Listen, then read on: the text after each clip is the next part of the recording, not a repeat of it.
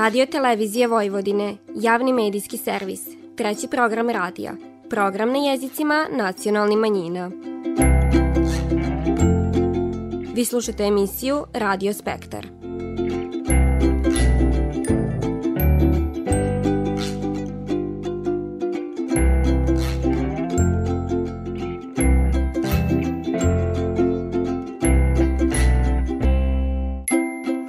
Lip pozdrav, poštivani slušaoci, vi pratite program na bunjevačkom jeziku. U toku je popis stanovništva domaćinstava i stanova, a o ove statističke akcije i mogućim rezultatima za Radio Spektar vivan i dr. Petar Vasić, demograf i vanredni profesor Geografskog fakulteta u Beogradu. Na 132. rođendan Varoške biblioteke u Subotici postavljena je četvorojezična tabla na ovu najstariju ustanovu kulture u ovoj varoši, o čemu divanimo u nastavku emisije. Potom vas vodimo u Novi Sad gdje je predstavljena knjiga Četiri vika od prvog pomena bunjevačkog imena u Bačkoj autora Milana Stepanovića, koje donosi zanimljive istorijske činjenice koje se odnose na dokument iz Vatikana u kojem se po prvi put pojavljiva zapis bunjevačkog imena, što ga čini ključnim za bunjevački identitet. Na kraju emisije poslušajte kako je protekla kreativna slamarska radionica za učenike koji pohađaju bunjevački jezik s elementima nacionalne kulture koji je organizovalo Udruženje građana Bunjevački omladinski centar. Vi slušate program na bunjevačkom jeziku.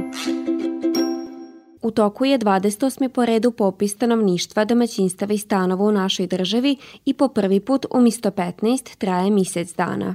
Za emisiju Radio Spektar o popisu divani dr. Petar Vasić, demograf i vanredni profesor na Geografskom fakultetu u Beogradu. Popis je jedina sveobuhvatna statistička akcija koja snima stanje stanovništva u, u državi koja se sprovodi jednom u deseta godina, tako da sve ono između jednog i narednog popisa čime raspolažemo su zapravo procene o broju stanovnika i o njegovim strukturama.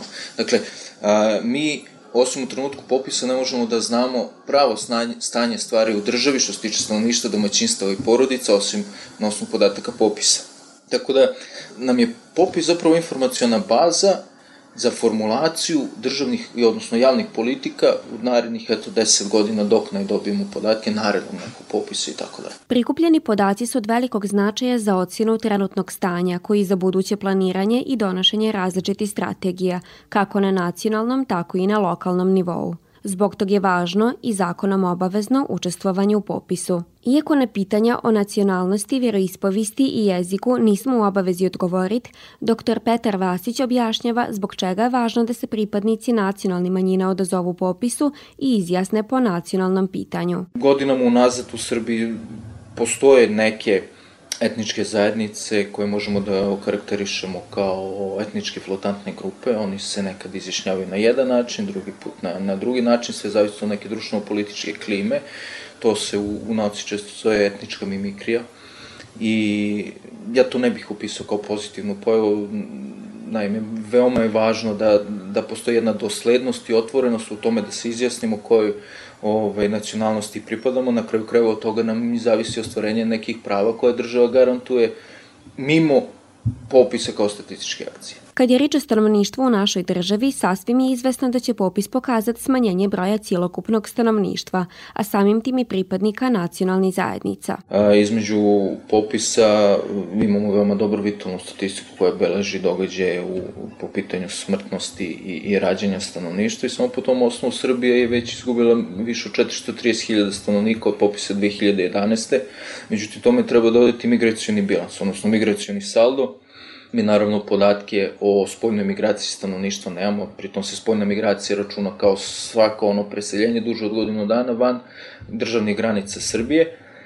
Imamo neke procene, te procene nisu baš tako ružičaste, govori se o, o, o nekoj cifri od vrlo verovatno minus 200.000, odnosno da je više od 200.000 ljudi se iselo iz Srbije nego što su u Srbiji uselilo za ovih desetak, odnosno 11 godina, tako da na prethodni podatak popisa koji je bio negde oko 7,2 miliona stanovnika, vrlo verovatno da treba oduzeti između 600 i 700 hiljada stanovnika. Prema ričima našeg sagovornika, novo moguće smanjenje broja stanovnika dvi trećine utiče prirodne komponente, odnosno negativni prirodni priraštaj, dok jednu trećinu čine migracione komponente. Što se tiče manjinskih zajednica, prosto tu se stvari vero, vrlo verovatno razlikuju od manjinske grupe od jedne do druge.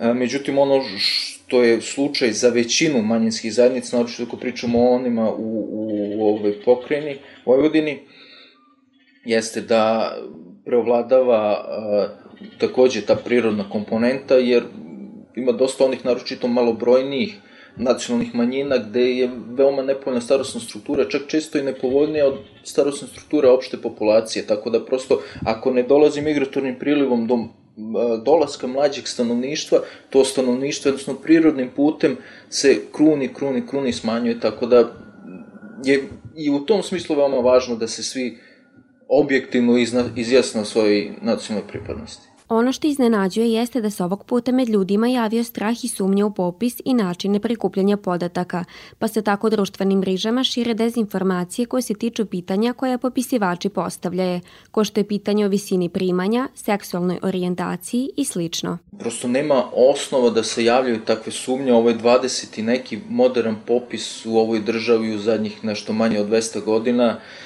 deveti popis nakon drugog svetskog rata, imali smo popise 48, 53, 61, 71, 81, 91, 2002, 2011. Takva pitanja prosto nisu iskakala kao problematična. Do sada ne znam zašto bi sada to ovaj, bio problem i ne znam otkud to nepoverenje pustiti popisivača u, u svoju kuću ili ne, prosto popisi su sprovođeni na ovakav način, evo 20 i, nekoliko popisa u zadnjih 200 godina, to do sada nije, nije predstavljalo problem, s druge strane, ukoliko baš postoji neka barijera, moguće ovaj popisivaču dati odgovor na, na, na, na ta pitanja ispred kućnih vrata, ne znam, u hodniku zgrade ili ispred kućnog dvorišta, ali prosto to su službena lica koje dolaze u ime ove države, nose službene legitimacije, prosto uvijek nije moguće da vi zahtevate na uvid tu legitimaciju, oni će vam pokazati, prosto nema bojazni da, da, da ovaj, ne, niti postoji razlog da što se ne bismo odazvali popisu. Sprovođenje popisa ima dugu tradiciju na tlu Srbije. Prvi opšti popis stanovništva sproveden je u junu 1834. godine, dok se popis stanovništva koji je sproveden u oktobru 1866. godine smatra prvim modernim popisom. Popis koji je u toku je prvi koji se sprovodi elektronski, a zbog olakšanog prikupljanja podataka, prvi preliminarni rezultati se mogu očekivati već u prvim nedeljama decembra meseca. Ej, salaši, na severu Bačke. U vama su pisme bunjevačke A tambura tako lipo svira Ko da note par slavuja dira A tambura tako lipo svira. Ko da note par slavuja bira. Ni svatova nigdi taki nema.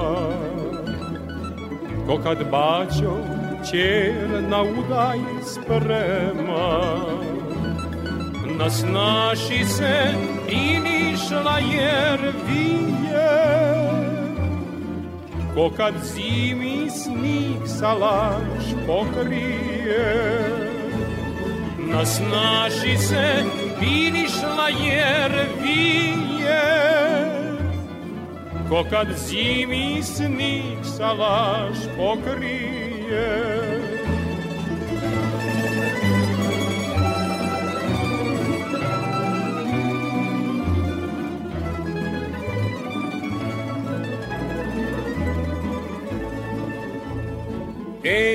bunjevci na severu Bačke, sačuvajte pisme bunjevačke. Pivajte ih još puno godina, vaša je grana mala, ali je fina. Pivajte ih još puno godina Vaša je grana mala, ali je fina I lumpujte ali lipo polako. Nek se divi i nek vidi svako. Pa nek vranci pokidaju štrange, kad se krenu momci na vašange.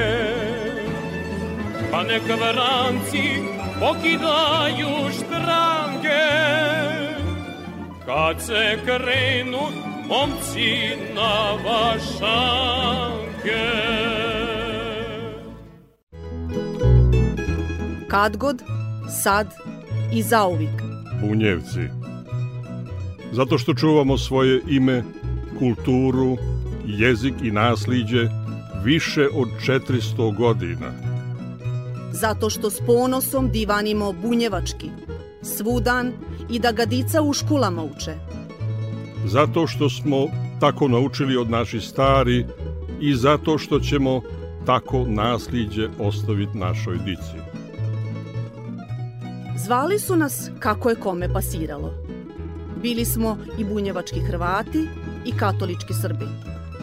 Sad imamo priliku biti ono što jesmo, ono što smo uvijek i bili. Bunjevci. Zato se na popisu stanovništva u Srbiji s ponosom i slobodno izjasnite. Nacionalnost Bunjevac. Bunjevka. Maternji jezik, Bunjevački jezik. vjeroispovist, Katolička.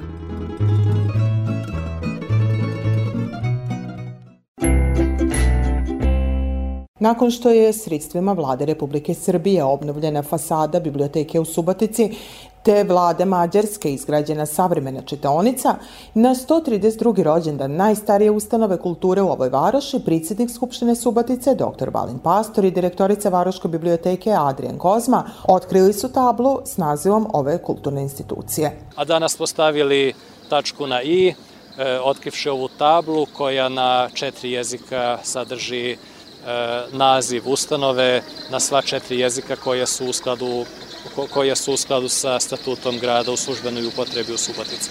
Tako zgradu biblioteke u Subotici, koju je 1896. godine projektovao Ferenc Reichel, od ove jeseni krasi tabla na kojoj je srpski, mađarski i hrvatski jezik naziv ustanove ispisan i na bunjevačkom jeziku.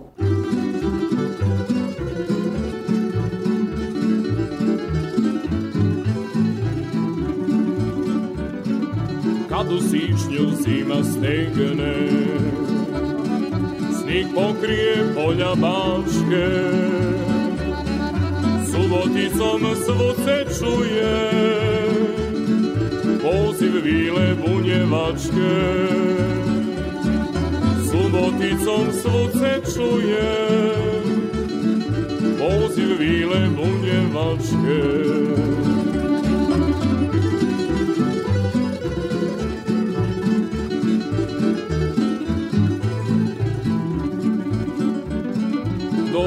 Dođite nam mili gosti. Veliko će bit veselje. Tamburaši svirat će vam A vi ćete birat prenje Tamburaši svirat će vam A vi ćete birat prenje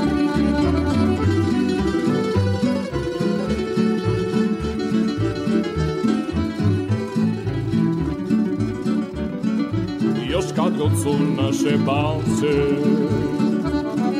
Barem tako nam divane.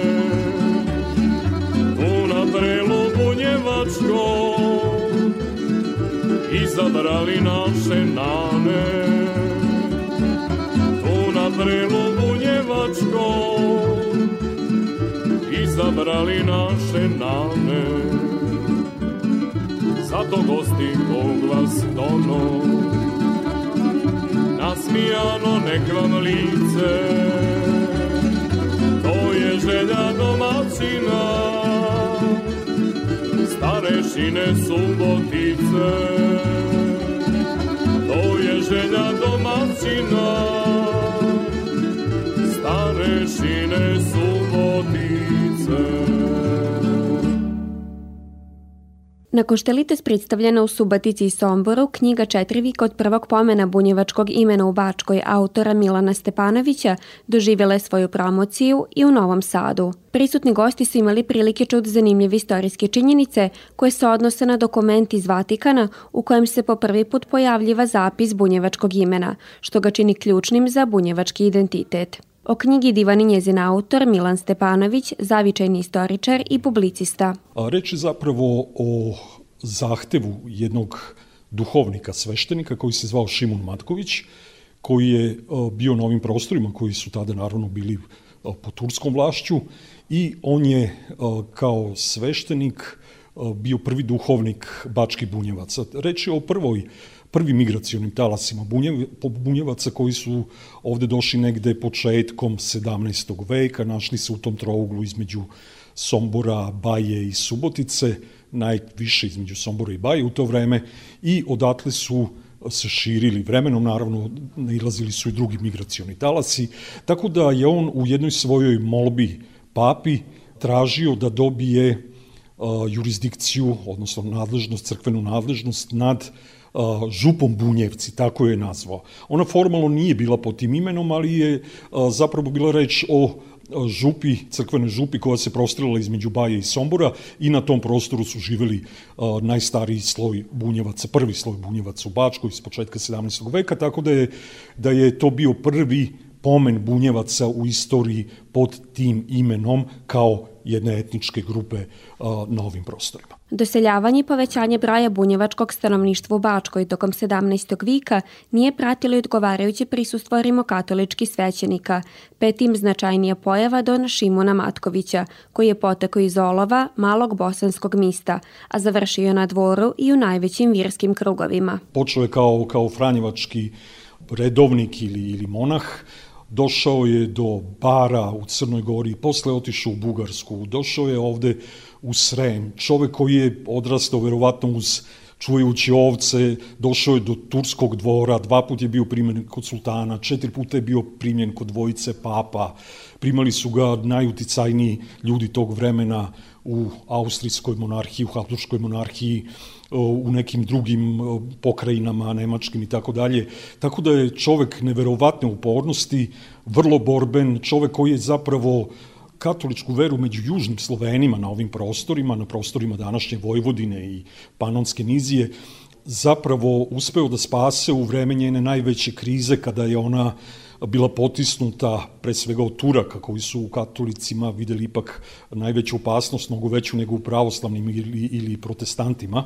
Tako da je bila potisnuta, ali zahvaljujući njemu i njegovom angažmanu koji je bio zaista neverovatno uporan i, i neverovatno je imao velike rezultate za to vreme i za činjenicu da je to bio rezultat rada samo jednog čoveka, zaista to su bili fascinantni, fascinantni dometi jednog čoveka. Na molbu Don Šimuna Matkovića, Papa Grgur XV je 1. jula 1662. godine donao odluku da mu se dodili župa Bunjevci, koja je predstavljala skupinu manji naselja s prvim bunjevačkim doseljenicima na prostoru Somborske i Bajske nahije.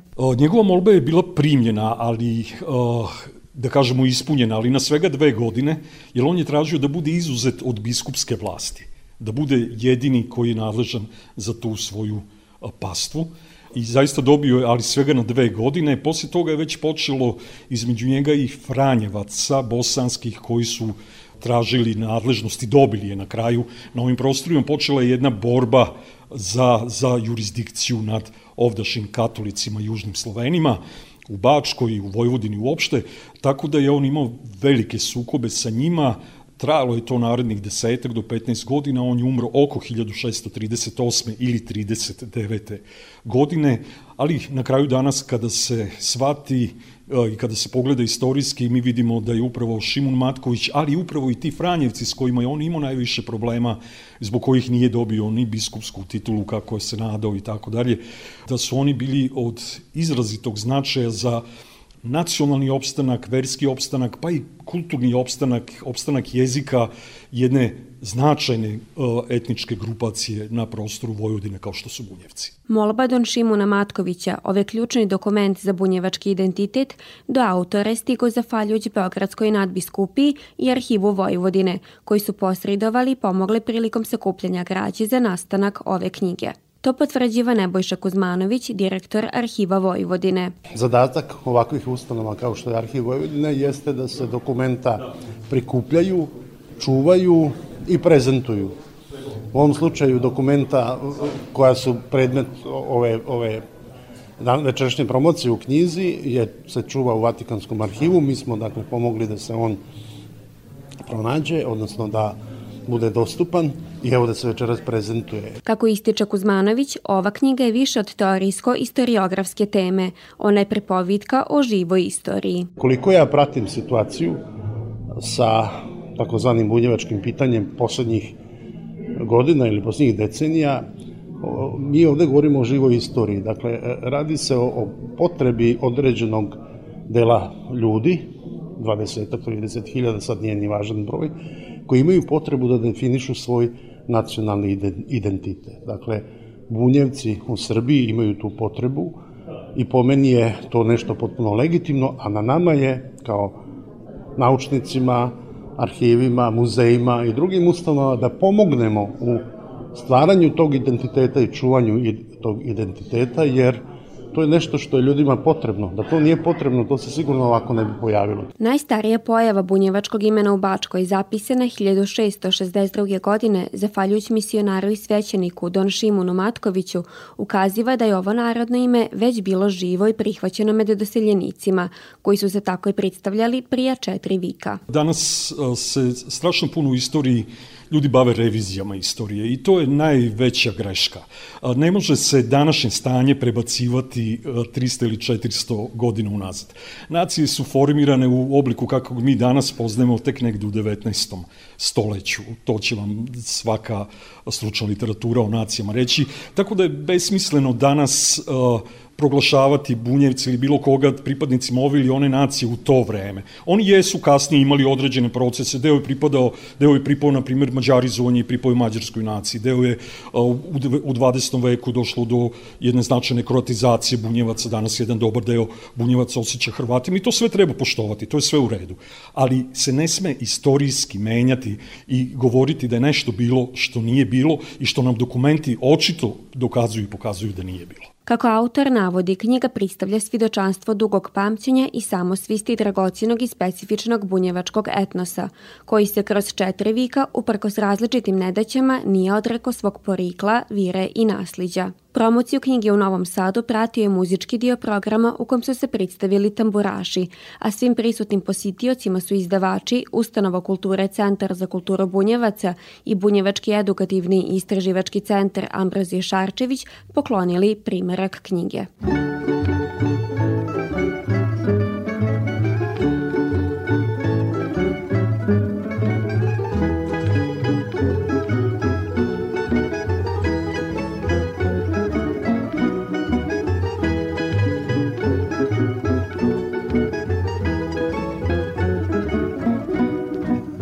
Knjige. žice tamburaši, nek se ore polja i salaši.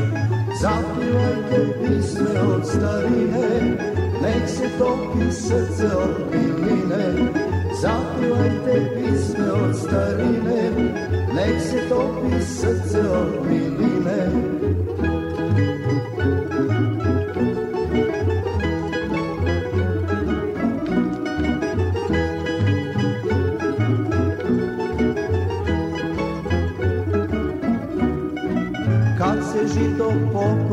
Sa njiva, tad se piva, igra i uživa.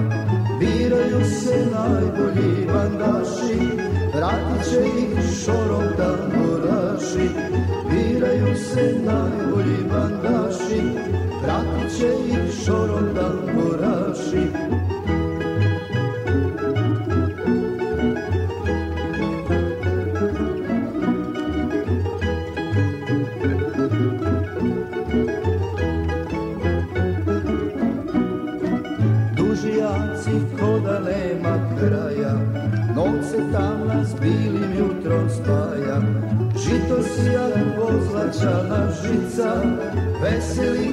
Cijela subotica Žito sija pozlačana žica. Veseli se cijela subotica Svi mi zajedno činimo Srbiju. Всички ми вjedно представяме Srbiju. Svi mi zajedno činimo Srbiju. Slobodno se izjasni o svojoj nacionalnoj pripadnosti. Popis stanovništva, domaćinstava i stanova 2022. Učestvuj u popisu. Ostavi trag od 1. do 31. oktobra 2022.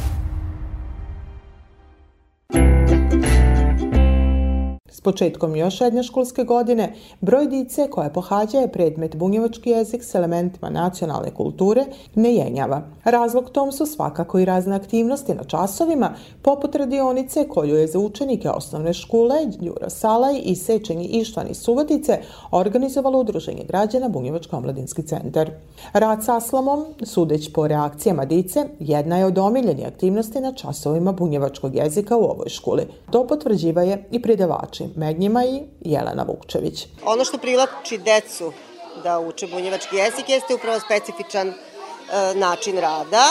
E, tu su uklju, ovaj, uključeni su radionice, kao što je ova današnja, gde se deca upoznaju za različitim običajima, tradicijom e, kod bunjevaca i oni naravno to vole, kao i svaku drugu kreativnu aktivnost i zbog toga se upravo opredeljuju za učenje ovog jezika. Danas pravimo kućice od slame i već tri godine.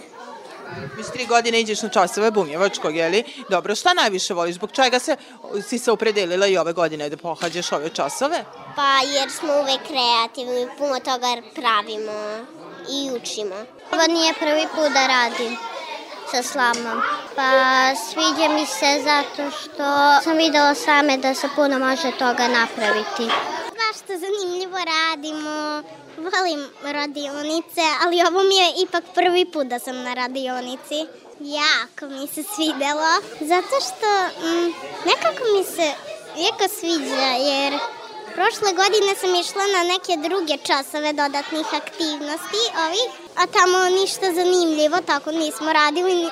A ovde, kad sam čula šta se svašta radi, morala sam da se upišem. Ovake radionice razbije stereotipno shvatanje o kreativnosti. Je li ona više nek talenat, koji dice ili ima je el ne. Ujedno, ključna je komponenta zdravlja i sriće, ali osnovna viština koju kod dice treba razvijati a rad s prirodnim materijalima dodatni je plus ovaki i slične radionica. Mile davne uspomene, prošli život svoj, sve bih dušo rado dao za polju tvoj. Samo reci mi da me ljubiš ti, pa da živim ko svi srećni, presrećni. Samo reci mi da me ljubiš ti, pa da živim ko svi srećni,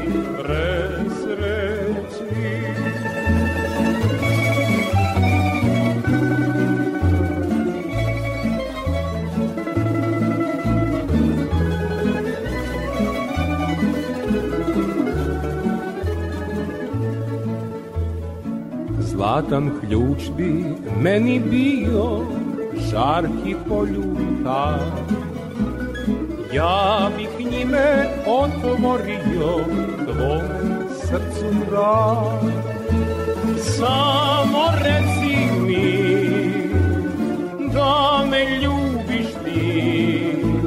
Pa da živim ko svi srećni,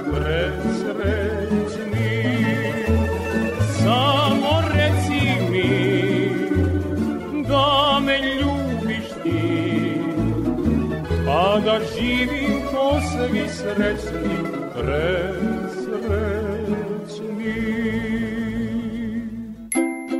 Slušali ste emisiju Radio Spektar.